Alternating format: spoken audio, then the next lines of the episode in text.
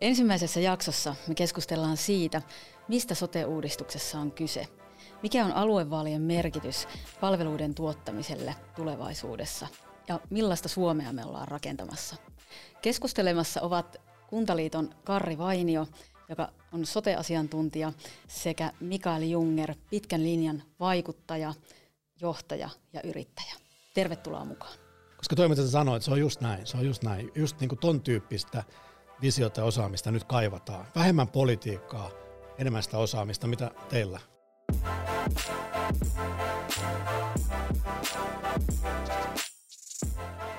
Eli tervetuloa ja tässä ensimmäisessä jaksossa me käsitellään tänään sitä, että mistä tässä sote-uudistuksessa on kyse. Mitä tämä aluevaalit nyt sitten tarkoittaa niin palvelutuotannolle tulevaisuudessa kuin yksilön tai yritysten tai yhteiskunnan kannalta. Ja oikein paljon tervetuloa sote-asiantuntija Kuntaliitosta Karri Vainio ja Mikael Junger, pitkän linjan vaikuttaja, yrittäjä ja johtaja. Kiitos kutsusta. Ja tota, aloitetaan tällaisella helpolla kysymyksellä. Mistä teidän mielestä tässä sote-uudistuksessa on kyse? Tämä on tämmöinen pitkäaikainen tavoite tuoda ehkä lisää potkua tähän suomalaiseen hallintoon. Ja tässä on nyt valikoitunut tämä sosiaali- ja terveyspuoli. Ja ajatus on se, että jos luodaan 21 aluetta näiden nykyisten noin 300 kunnan tilalle tai sijaan, niin sitten voitaisiin jotenkin fiksummin viedä eteenpäin. Ja varmaan tätä sotea lähdettiin tällä hallinnollisesti parantaa sen takia, että se on niin iso. 20 miljardia ylikin euroa käytetään, satoja tuhansia suomalaisia töissä. Ja, ja nyt tässä on sitten luotu tämmöinen hallinnollinen taso lainsäädännöllä, ja nyt sitten olisi näiden vaalien jälkeen tarkoitus lähteä rakentamaan sitä toimintaa, jonka osalta meillä on täällä maan mainio Kuntaliiton huippuasiantuntija. Voi kiitos kauniista sanoista. No tota, mistä on kyse? No riippuu vähän, että mistä näkökulmasta sitä katsoo. Tietenkin kovasti toivoisin ja luottaisin siihen, että niille asukkaille ja veronmaksajille on kyse siitä, että mietitään, miten voidaan saada parhaiten tehoa, vaikuttavuutta, sitä sosiaali- ja terveyshyötyä ja nykyistä parempia pelastuspalveluita niillä veroeuroilla, mitä sitten palveluihin kohdennetaan. Mutta mistä siinä niin kuin tämmöisenä muutoksena ehkä on kyse, mihin Mikaelkin tuossa viittasi, niin kyllä siinä on kyse siitä, että siirrytään ikään kuin tietynlaista aikakaudesta toiseen. Meillä on ollut kymmeniä vuosia kunnilla kansainvälisestikin harvinaislaatuisen laaja vastuu sosiaali- ja terveyspalveluista, ja nyt tähän niin kuin siirrytään seuraavalle aikakaudelle, jos sitten perustetaan uusi hallinnon taso hyvinvointialueet, jotka jatkaa sitten tästä, tätä vastuun kantamista. Aivan. Ja tota, paljon on saanut mediasta lukea, että kaikki on niin Suomen suurinta, että on Suomen suurin organisaatiomuutos, tietojärjestelmäuudistus, rakenneuudistus, liikkeen luovutus. Eli aika monta eri tasoa tässä uudistuksessa, niin tota, mikä teidän mielestä tässä uudistuksessa onnistumisen kannalta on kaikista merkityksellisintä? Tässähän on aika monella taholla intressi liiotella ja suurennella ja saada tämä näyttämään kokoaankin isommalta. Ja sehän on sikäli helppoa, että iso osa ihmisistä ei hirveästi tunne eikä tiedä, mistä edes kysymys. Eli ylisanoja kyllä riittää. Jos mennään siihen konkreettiseen arkeen, niin pahin mahdollisuushan on se, että tästä tulee suuri sotku. Mikään ei parane, mutta kaikkeen tähän – hallinnointiin, ehkä valtataisteluun, tämmöisiä aatteellisia yksityinen julkinen vääntöihin. Sinne katoaa hirveästi energiaa ja, ja se on ikään kuin se pahin mahdollinen skenaario. Sitten se paras skenaario on se, että alueet, yritykset, yhteisöt, julkinen, kansalaiset, osaajat yhdessä tekee fiksun strategian ja sitten lähtee toteuttaa, kokeilee asioita, oppii. Ja vähän niin kuin tuolla ehkä IT-puolella on menty hirveästi eteenpäin tämmöisellä yhdessä tekemisen – kokeilukulttuurin keinoilla, niin tämä voisi nyt tapahtua myös sosiaali- ja terveyspuolella. Ehdottomasti. Joo, kyllähän se on ihan totta, että aina, aina uudistusten aattona ja ympärillä yleensä niitä ongelmia liiotellaan ja, ja muutoksen kokoakin ehkä paisutellaan, mutta kyllä mä sanoisin, että tämä on aika historiallisen iso, iso kyllä muutos, että me puhutaan 200 000 työntekijän työnantajan muuttumisesta kertaheitolla, ää, yli 20 miljardin veroeuron uusjaosta, johon liittyy paljon tietenkin myös erilaisia niin kuin valtakysymyksiä. Että ei näitä ihan, ihan niin kuin joka hallituskausi tämän koko laajuisia tehdä meillä eikä, eikä kansainvälisestikään. Ja, ja siitä syystä, että on niin isoja tässä väkisinkin syntyy sen muutoksen aiheuttamia vaikutuksia lyhyellä aikavälillä, jotka välttämättä kaikki ei olekaan positiivisia, niin sen takia tätä nimenomaan pitäisi ehkä tarkastella pidemmällä aikavälillä, eikä odottaa sitä, että syntyy jotain pikavoittoja muutamassa kuukaudessa. Että kyllä tätä pitää tehdä niin kuin isolla perspektiivillä pitkällä aikavälillä ja pitkäjänteisesti. Kyllä. No nyt tässä niin kuin sote-uudistuksessa ehkä ihan siellä ytimessä on se palvelutuotannon uudistus. Niin miten teidän mielestä tätä palvelutuotantoa tulisi kehittää tai uudistaa? No tuossa on vähän niin kuin, äh, sotehan ei ole mikään semmoinen niin kuin yksi, yksi tarkkaan määritelty palvelunippu, jota voi tuolta käydä kaupan hyllyltä ostamassa, vaan siinä on itse asiassa kyse aika laajasta erilaisten palveluiden kirjosta – ää, jos niin kuin ihan katsotaan lainsäädännön tasolla, niin siellä itse asiassa löytyy niin kuin satoja erilaisia tehtäviä, joiden niin kuin vastuut tässä yhteydessä siirtyy. Ja vähän ehkä ne tavoitteet, mitä nyt sitten siellä palveluiden toteuttamisen puolella, mikä sitten viime kädessä ratkaisee sen, että onnistuuko tämä uudistus vai ei, niin ehkä ne tavoitteet niin kuin näkyy vähän erilaisina erilaisille asiakkaille ja erilaisille palveluille, että paljon puhuttu tästä paremmasta – esimerkiksi hoitoon pääsystä, mm-hmm. joka on mm. ihan aito tavoite. Se näkyy monille perusterveydenhuollon esimerkiksi asukkaille, asiakkaille, mutta taas sitten se, mistä myös paljon puhutaan ja mikä on vähän toisenlainen maailma, niin on tämä, voisiko sanoa tämmöiset sote-palvelujärjestelmän suurkuluttajat, joissa taas tavoitellaan sitä, että se yhteispeli eri sosiaali- ja terveydenhuollon ja monilta osin myös pelastustoimen ammattilaisten välillä hitsautus niiden yhteisten asiakkaiden – ympärillä tiiviimmäksi puhutaan tästä integraatiosta. Että tässä on niin kuin monenlaisia tavoitteita, jotka vähän vaihtelee sen mukaan, että mistä asiakasryhmästä ja mistä palveluista on kyse. Kyllä, ja ehkä niin voisi ajatella, että se on tietynlainen sote-ekosysteemi, minkä pitäisi pystyä niin kuin pelata paremmin yhteen, että ne toimijat linkittyy aika vahvasti toisiinsa. Niin tämä on aika iso mahdollisuus myös yhteistyölle. Tässähän on menneen aikoina ja vuosikymmeninä haettu sitä tehoa – ja tällaista tuottavuuden kasvua tämmöisen hierarkian ja hallinnan kautta, ja varsinkin näissä julkisissa sosiaali- ja terveyspalveluissa, joissa on kysymys ihmisille tosi tärkeistä asioista, ihmisoikeuksista, niin siellä ei oikein voi tehdä niin kuin sinne päin. Ja, ja sen takia se on niin kuin entisestään korostanut tätä hierarkisuutta. Nyt muu Suomi ja muu työelämä on aika mun mielestä onnistuneesti vuosikymmenten aikana kulkenut kohti tällaista, voisiko sanoa ketterämpää maailmaa, jossa se ykkösjuttu on se, että ihan niin kuin työntekijätasolla, jos huomaa, että jonkun asian voisi tehdä fiksummin, niin tällä työntekijällä on valta tehdä asioita fiksummin. Ja, ja voisi sanoa, että, että tällä ketterämällä puolella niin kuin työntekijä sekä tekee että ajattelee, kun tässä hierarkkisessa maailmassa yleensä pomot ajattelee ja tekijät vaan tekee. Ja, ja mun mielestä tämä hyppy sosiaali- ja terveyspuolella mahdollistaisi myös tällaisen niin kuin suuren loikan kohti tämmöistä ketteryyttä. Koska nythän tämä kaikki rakenne luodaan ikään kuin tyhjästä. Ja, ja nyt voitaisiin kyllä ottaa mun mielestä totta kai vastuullisia, mutta tosi isoja loikkia tähän ketterään suuntaan. Ja sieltä ehkä sitten saadaan tosi paljon, paitsi mielenkiintoisempia työpaikkoja, innostavampia työpaikkoja, niin sitten myös luovempia, fiksumpia tapoja hoitaa näitä palveluita. Ehdottomasti ja mun mielestä yksi sellainen mahdollisuus, mitä ehkä on korostettu julkisuudessa aika vähän, on tämä naisvaltaisuus. Eli kun 87 prosenttia alalla olevista on naisia, niin tämähän on todella iso mahdollisuus myös naisille ottaa sitten asemaa tällaisen historiallisen muutoksen läpiviennissä ja johtamisessa. Eli tämä tarjoaa mun mielestä hyviä, hyviä tota, mahdollisuuksia monesta eri näkökulmasta. Tässä kun mä itse asiassa ollaan siis tavattu aikaisemminkin muutaman kerran, rupesin miettimään, että, että mitä ihmettä sä täällä teet tätä podcastia, että sunhan pitäisi olla ehdokkaana valtuutettuna päättämässä näistä asioista.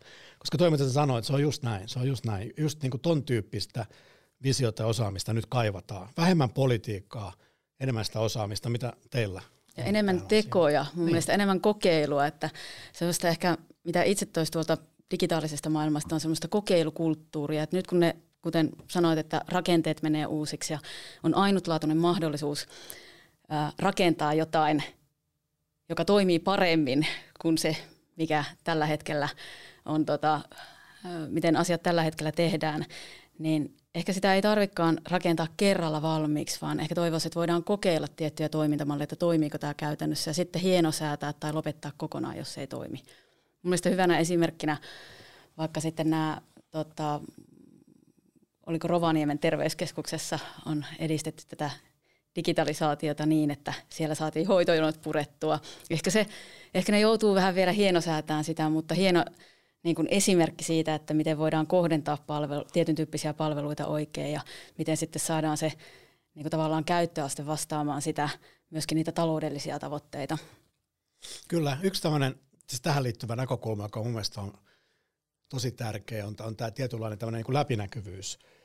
Siis nyt on tosiaan, kysymys on niin kuin sadoista erilaisista palveluista, jotka on keskenään yhteismitattomia ja osa niistä on tosi vaikea lähteä esimerkiksi arvottamaan ja sitä kautta laskemaan niitä kustannuksia. Mutta siitä huolimatta minusta olisi tosi tärkeää kaikin tavoin niin kuin pyrkiä sellaiseen läpinäkyvyyteen, että tämä koko jättimäinen systeemi olisi niin kuin, että me niin nähtäisiin numeroista, ollaanko me tänään paremmassa vai huonommassa jamassa kuin mitä me oltiin viime vuonna. Ja, ja tämä on mun mielestä aika iso ja nimenomaan tässä alussa tärkeä juttu, että miten sä rakennat sellaisen niin kuin informaatiovirran ja talousohjauksen, että siitä syntyy sellaista dataa, joka tekee tästä mahdollisimman läpinäkyvän. Koska pahimmillaan käy niin, että se data tavallaan tekee tästä sumuisen, jolloin sitten taas ihmiset väittelee ja lyö toisia ismeillä päähän ilman, että kukaan oikeasti tietää, mikä se tilanne on. Sen verran ehkä voisi tähän, tähän sanoa, että just näin, että tässä pitäisi pystyä niin kuin uudistamaan toimintatapoja ja johtamista sillä tavoin, että pystyttäisiin myös ketterästi siellä uuden hallinnon sisällä asioita viemään eteenpäin, mutta et, et totta kai tähän sisältyy myös riskejä, että et, et tietynlaisen ehkä taustateorian mukaan hallinnon tehtävähän on vastustaa erilaisia muutoksia, ja nyt tässä ollaan niin kuin hallintoyksiköiden määriä pienentämässä aika merkittävästi, ehkä noin 200 nykyisestä kuntaorganisaatiosta ollaan siirtymässä 21 alueeseen ja Helsinki ja HUS-yhtymä päälle, mutta tietenkin se riski on, on tässä se, että, että kun nämä organisaatiot, mitä muodostaa hyvinvointialueet, niin ne on kuitenkin monillakin mittareilla tosi massiivisia, isoja, niin pitäisi pystyä välttämään se, että ikään kuin se hallinto syntyy sinne uusien organisaatioiden sisälle vastustamaan sitä muutosta, että, että se on tämmöinen johtamisen ja toimintakulttuuriasia kyllä, mikä pitäisi varmistaa tässä hyvinvointialueiden hallinnon, hallinnon suunnittelussa ja toteuttamisessa. Tämä toteutus myös tämä ketteryystavoite. Ehdottomasti.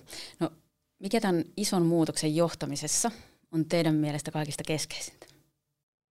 No jos mä aloittaisin näin, niin nyt ensinnäkin niin, niin tätä johtamista mun mielestä pitäisi niin kuin tarkastella useammalla tasolla samaan aikaan. Et, et nyt varsinkin tässä tilanteessa, jossa niin kuin pääosin hyvinvointialueiden vastuulle siirtyvät palvelut tulevat niin kuin valtion rahoittamiksi, niin tässä niin tämä kansallinen johtajuus myös niin kuin korostuu.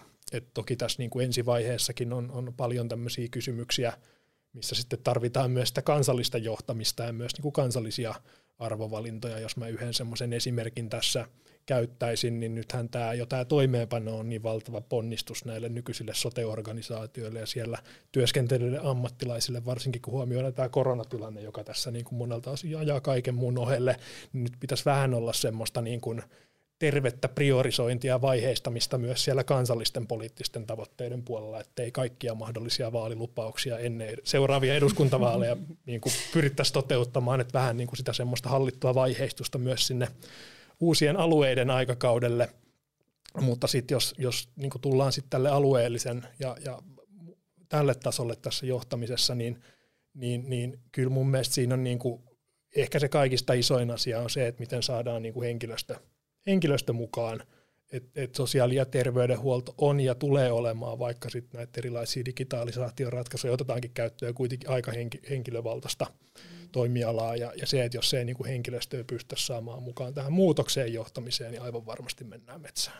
Ja olisiko niin, että semmoinen niin kuin empaattisuus ja inhimillisyys, niin sitä tulisi lisätä enemmän sekä suhteessa itseen, että jos tehdään ensimmäistä kertaa näin ison mittaluokan muutosta, niin tavallaan, että se mentaliteetti voisi olla sellainen, että yritetään niin kuin parhaamme. Ja sama sitten ehkä tuossa johtamisessa, että kun on ollut tämä korona-aika ja on, on tota, iso muutos tulossa sen päälle, niin sitten ehkä se johtaminen voisi olla myöskin semmoista myötätuntoista. Tämä on kyllä siis todella kannatettava toive, että, että nyt kun katsoo tätä koronatilannetta nyt vuoden 20, 2022 alussa, niin onhan tämä tavallaan niin kuin absurdia, että, että tilanteessa, jossa koko ajan muuttuu olosuhteet, tulee yllätyksiä, pitäisi reagoida nopeasti, niin tavallaan toiselta puolelta vaaditaan nyt semmoista tiukkaa toisen maailmansodan aikaista tämmöistä armeijan linjajohtamista, joka on siis ölmöä, ja toisella puolella sitten taas uhotaan, että se ja se ministeri on pelastanut tuhansien suomalaisten hengen. Kun mä katson tätä keskustelua, niin tämähän on ihan niin kuin ohi puhumista, eikä, kummallakaan näistä ääripäistä ole mitään tekemistä sen itse asian kanssa. Jos nyt konkreettisesti miettii näitä valtuustoja, valtuutettuja ja tota, tämän vuoden työtaakkaa, niin siinähän on, pitäisi niin kuin saada – niiden eri valtuustoryhmien ja sit sen alueen osaajien ja yhteisöjen ja yritysten julkisen puolen ihmiset niin kuin rakentaa sellaista tilannekuvaa ja strategiaa ja suunnitelmaa yhdessä. Että tämä ei ole niin kuin oikein väärin juttu, vaan tämä on ihan kuin niin jättimäinen talkoo juttu. Ja sitten kun luodaan se tilannekuva, niin sitten lähdetään niin kuin tekemään asioita – sen pohjalta. Jos joku ei toimi, sitä tehdään vähemmän, jos joku toimii, sitä tehdään enemmän. Ja, ja tämä on niin kuin mielenkiintoinen mahdollisuus suomalaiselle politiikalle kasvaa ihan uusiin mittoihin. Ja tietenkin uhka on se, että suomalaisessa politiikassa tämän tyyppistä johtamista ei oikeastaan missään ole vielä nähty. Olisiko niin, että, että tämän empatian lisäksi tarvitaan myös tämmöistä arvojohtamista? Eli nyt kun tehdään paljon valintoja niin uusissa tilanteissa ja päätetään sellaista, mitä ei ole aikaisemmin päätetty, niin ehkä niihin niin kuin arvoihin tai sitten siihen, että millaista Suomea me nyt ollaan rakentamassa niiden palveluiden kautta, niin tulisi kiinnittää enemmän huomiota kuin sitten, ja ehkä keskustella niistä asioista enemmän. Kyllä, ja itse asiassa mä lisäisin tähän, kun sanot empatia ja arvojohtaminen, tosi hyviä, samaa mieltä, mä lisäisin, tarvitaan myös armojohtamista. Kyllä. Koska väistämättä tämän koko ison hankkeen tiimoilta on paljon asioita, jotka tulee menee pieleen jos me joka kerta, kun joku menee pieleen, lähdetään etsiin syyllistä ja hankkii sille potkuja ja julkista tämmöistä maineenmenetystä, niin tästähän tulee tosi onneton polku. Eli armoa. Kyllä. Koska tämä on vaikeaa. Tästä tulee kaikenlaisia ongelmia ja erehtymisiä ja armo on tarpeen.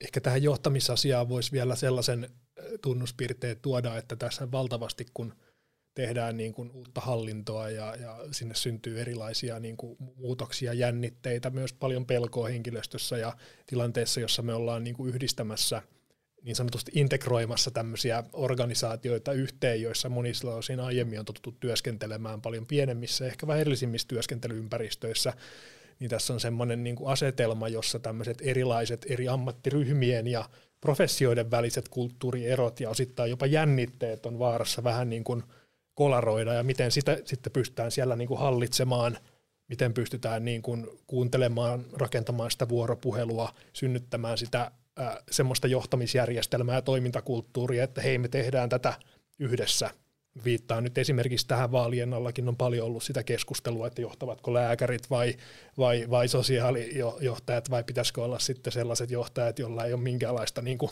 omaa pätevyyttä, että tämä on yksi esimerkki siitä, että tässä on paljon tämmöisiä niin kuin, kulttuurisia asioita, jotka valitsee jo tällä hetkellä, jota tämä uudistus ikään kuin vähän nostaa pintaa ja niitä pitää pystyä myös hallitsemaan. Siis todella, todella hyvä näkökulma ja, ja siis merkittävä potentiaalinen ongelmien lähde – josta on syytä puhua ja jota on syytä avoimesti perata auki. Et mä, mä itse muistan, jolla, jossain määrin läheltä seurasin tätä Hussin tilannetta edellistä edellisen toimitusjohtajan aikaan, joka itse asiassa hän joutui lähtemään juuri tämän äsken kuvatun professionaalisen identiteetti, ego, joka siis tuntuu täysin turhanpäiväiseltä, mutta joka samaan aikaan on monelle ihmiselle tosi tärkeä juttu. Ja identiteetti totta kai ymmärrettävästi on tärkeä juttu. Että kyllä, tuossa oli tosi hyvä näkökulma. Tuli muuten meille kuntaliitto. No niin. Se on hyvä rekrytointi sitten onnistuttu tekemään. No tota, miten, te, miten te näette tämän niin kuin digitalisaation tuomat mahdollisuudet? Paljon puhutaan näistä niin kuin palveluista tai muista, mutta tota, me uskotaan siihen, että myös tämä niin palvelujen kohdennettavuus ja tuossa Mikael mainitsit aikaisemmin tuon tota, yhteisen niin kuin tiedon ja tiedon jakamisen, niin siinä on huikeat mahdollisuudet nyt alueilla tehdä asiat niin kuin uudella tavalla. Tulisiko teille mieleen sellaisia konkreettisia esimerkkejä, että mitä siellä kaivataan? Tää, niin, tämä ei ole nyt kovin konkreettinen, mm-hmm. mutta siis tämä on mun mielestä yksi tulokulma tähän digitaalisuuteen on, tämä digitaalisuus on äärimmäisen arvokasta nimenomaan tässä ennaltaehkäisyssä. Et siis tyyliin, että olisi, olisi niinku, niinku robotti, joka kertoo sulle, että sinulla on 27 vuotta, kuusi kuukautta elinaikaa, sit sä poltat savukkeen, nyt sinulla on, niin tämä nyt oli kärjistetty esimerkki, mutta se digitaalisuus voisi tuoda sulle informaatiota nimenomaan niihin sun pikkuarkisiin valintoihin, mitä sä syöt, koska sä nukut, miten sä liikut, joilla, ja miten sä ystävystyt ja miten sä pidät huolta sun ystävyyssuhteesta, koska näillä vuosikymmenten aikana tehdyillä pikkupäätöksillä ne sitten niinku ratkaisee. Siinä vaiheessa, kun sulla on sydänkohtausta ja vatsahaavaa tai sä oot yksinäinen niin, ja hiukan enemmänkin sitä ikää, mm. niin on myöhäistä tehdä enää mitään.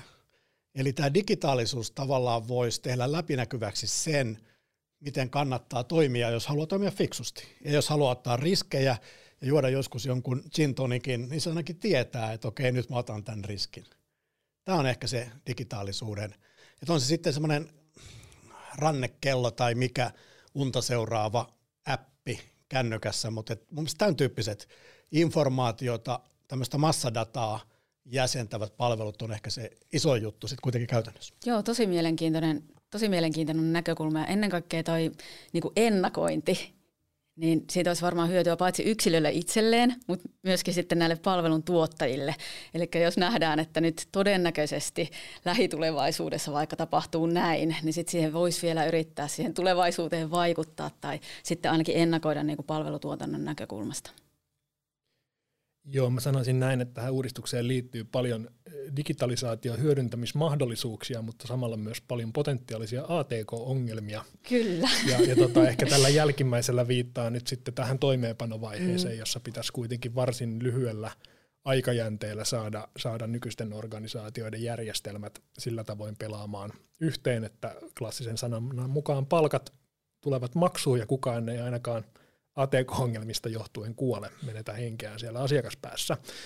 Mutta ehkä sitten tämä tota, digitalisaation mahdollisuuksien hyödyntämisasia, niin tota, ensinnäkin niin itse kyllä nyt niin olen kovin tyytyväinen siitä, että tavalla tämä digitalisaation mahdollisuudet mun mielestä terveellä tavalla tässä nyt käynnissä olevassa uudistuksessa on, on, on niin kuin nähty, että jos vaikka peilataan näihin aiempiin kansallisiin sote-uudistusyrityksiin, niin siellä oli jopa pahimmillaan vähän sellainen asetelma, että et, et uudistukselle asetettujen aika merkittävienkin taloudellisten tämmöisten niin kuin lainausmerkeissä säästötavoitteiden oikeastaan takaa löytyi vaan tämä mystinen d alkava digitalisaatio, eikä osattu sitten oikein sanoa, että, että mitä se sitten viime kädessä niin kuin tarkoittaa. Ja, ja aiemmissa uudistuksissa myös oli vähän semmoinen tietynlainen, ehkä osittain siitä, että tämä digitalisaatio jäi vähän semmoiseksi mystiseksi asiaksi, niin tämmöinen voisiko sanoa niin kuin perustietotekniikan ihan perusratkaisujen, mitä voi kuka tahansa tuossa kotimatkalla gigantista käydä ostamassa, tämmöinen keskittävisvimma, ja, ja ajateltiin näin, että kun saadaan niin kuin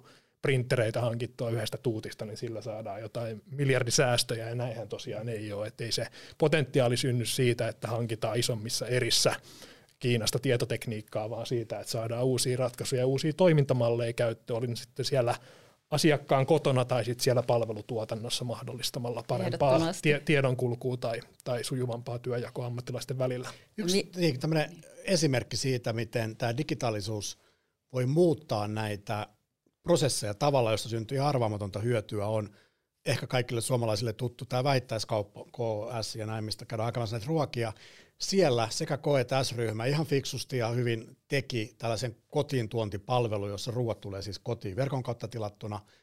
Ja siinä se oli noin 10 euroa se, mitä se maksaa. Ja jos tänään tilaa, niin huomenna se tulee. Ja kerrottiin, että alle kympin ei pääse ja alle vuorokauden tai päivän, puolen vuorokauden, 12 tunnin ei pääse, koska se on vaan mahdotonta.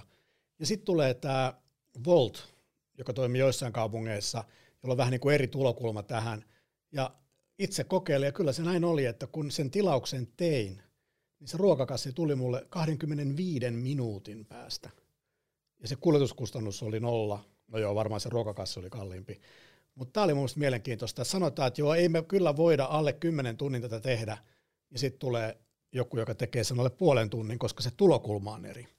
Ja musta tämä on se ehkä se digitaalisuuden mielenkiintoisin juttu näissä niin kuin kuluttajan näkökulmasta näissä palveluissa, että sieltä voi tulla jotain tosi tämmöistä yllättävää, joka niin kuin merkittävästi parantaa sen asiakkaan elämänlaatua.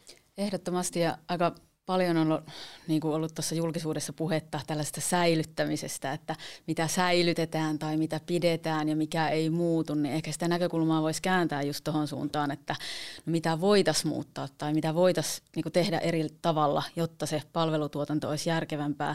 Tai jos sitä pystyy tekemään ihan uudella tavalla, niin se on varmaan aika iso mahdollisuus ja voi vaikuttaa siihen asiakkaan kokemukseenkin, koska kaikkia palveluita ei tarvitse tuottaa kaikille samalla tavalla ja digitalisaatio ehkä auttaa myös siinä, että voidaan sitten tuottaa niitä palveluita tehokkaasti ja tuottavasti eri tavalla eri kohderyhmille.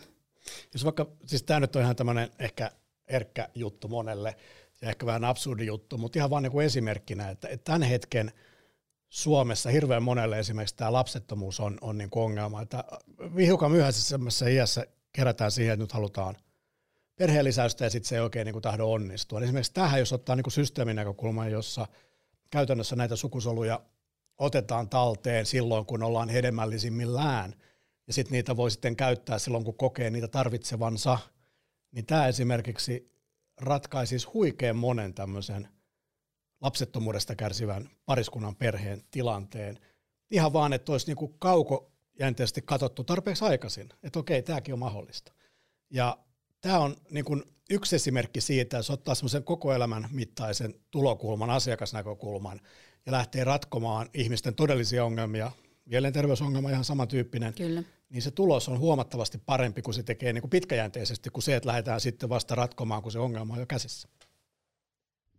Joo, tämä oli sinänsä ihan hyvä, hyvä esimerkki ja muistus siitä, että, että me puhutaan tästä digitalisaatiosta, niin eihän siitä ole, siinä ei ole kyse siitä, että tuotetaan uusia – tietojärjestelmäohjelmia tai sovelluksia sinne kännykkään, vaan tämmöisiä konsepteja, joissa yhdistyy toimintamalli, digitalisaatioteknologia ja, ja aika usein tässä sote-ympäristössä myös muut tämmöiset teknologiaa hyödyntävät apuvälineet, jos me mietitään, mitä meillä isoja haasteita näin niin kuin kansakuntana ja sotessakin on, on, niin isoinhan ei ole se rahan riittävyys, vaan henkilöstön riittävyys tilanteessa, jossa meidän niin kuin väestö vanhenee ja hoivatarpeet kasvaa ja, ja millään yhtälöllä tai millään henkilöstömitoituksilla tai tänne raahaamalla ulkopuol- maan ulkopuolelta hoitajia ei voida tätä yhtälöä ratkaista, vaan pitää pystyä kehittämään sellaisia toimintamalleja, joilla pienemmällä ammattilaisen suhteellisella työpanoksella pystytään tukemaan niitä vanhuksia pärjäämään siellä mahdollisimman pienellä avulla ympäristössä. Ja tässä esimerkiksi on paljon just näitä digitalisaation mahdollisuuksia, mitkä ei ole pelkästään mitään älypuhelinsovelluksia, vaan erilaista kotona asumista tukevaa teknologiaa.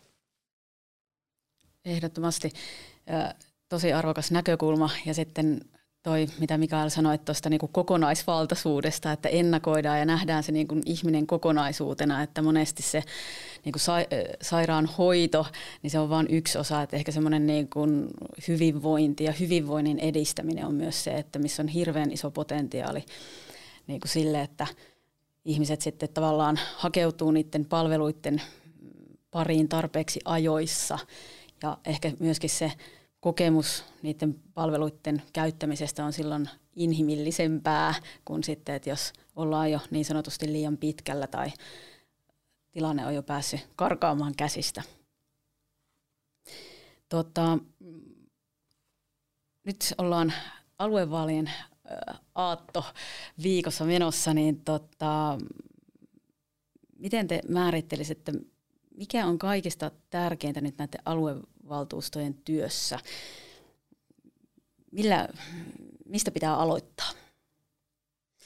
No mun mielestä olisi tosi arvokasta, jos nämä uudet valtuutetut valtuustoryhmät löytäisi keskenään semmoisen mutkattoman tavan lähestyä näitä tosi isoja ongelmia, jotka ei ole poliittisia, vaan ihan konkreettisia.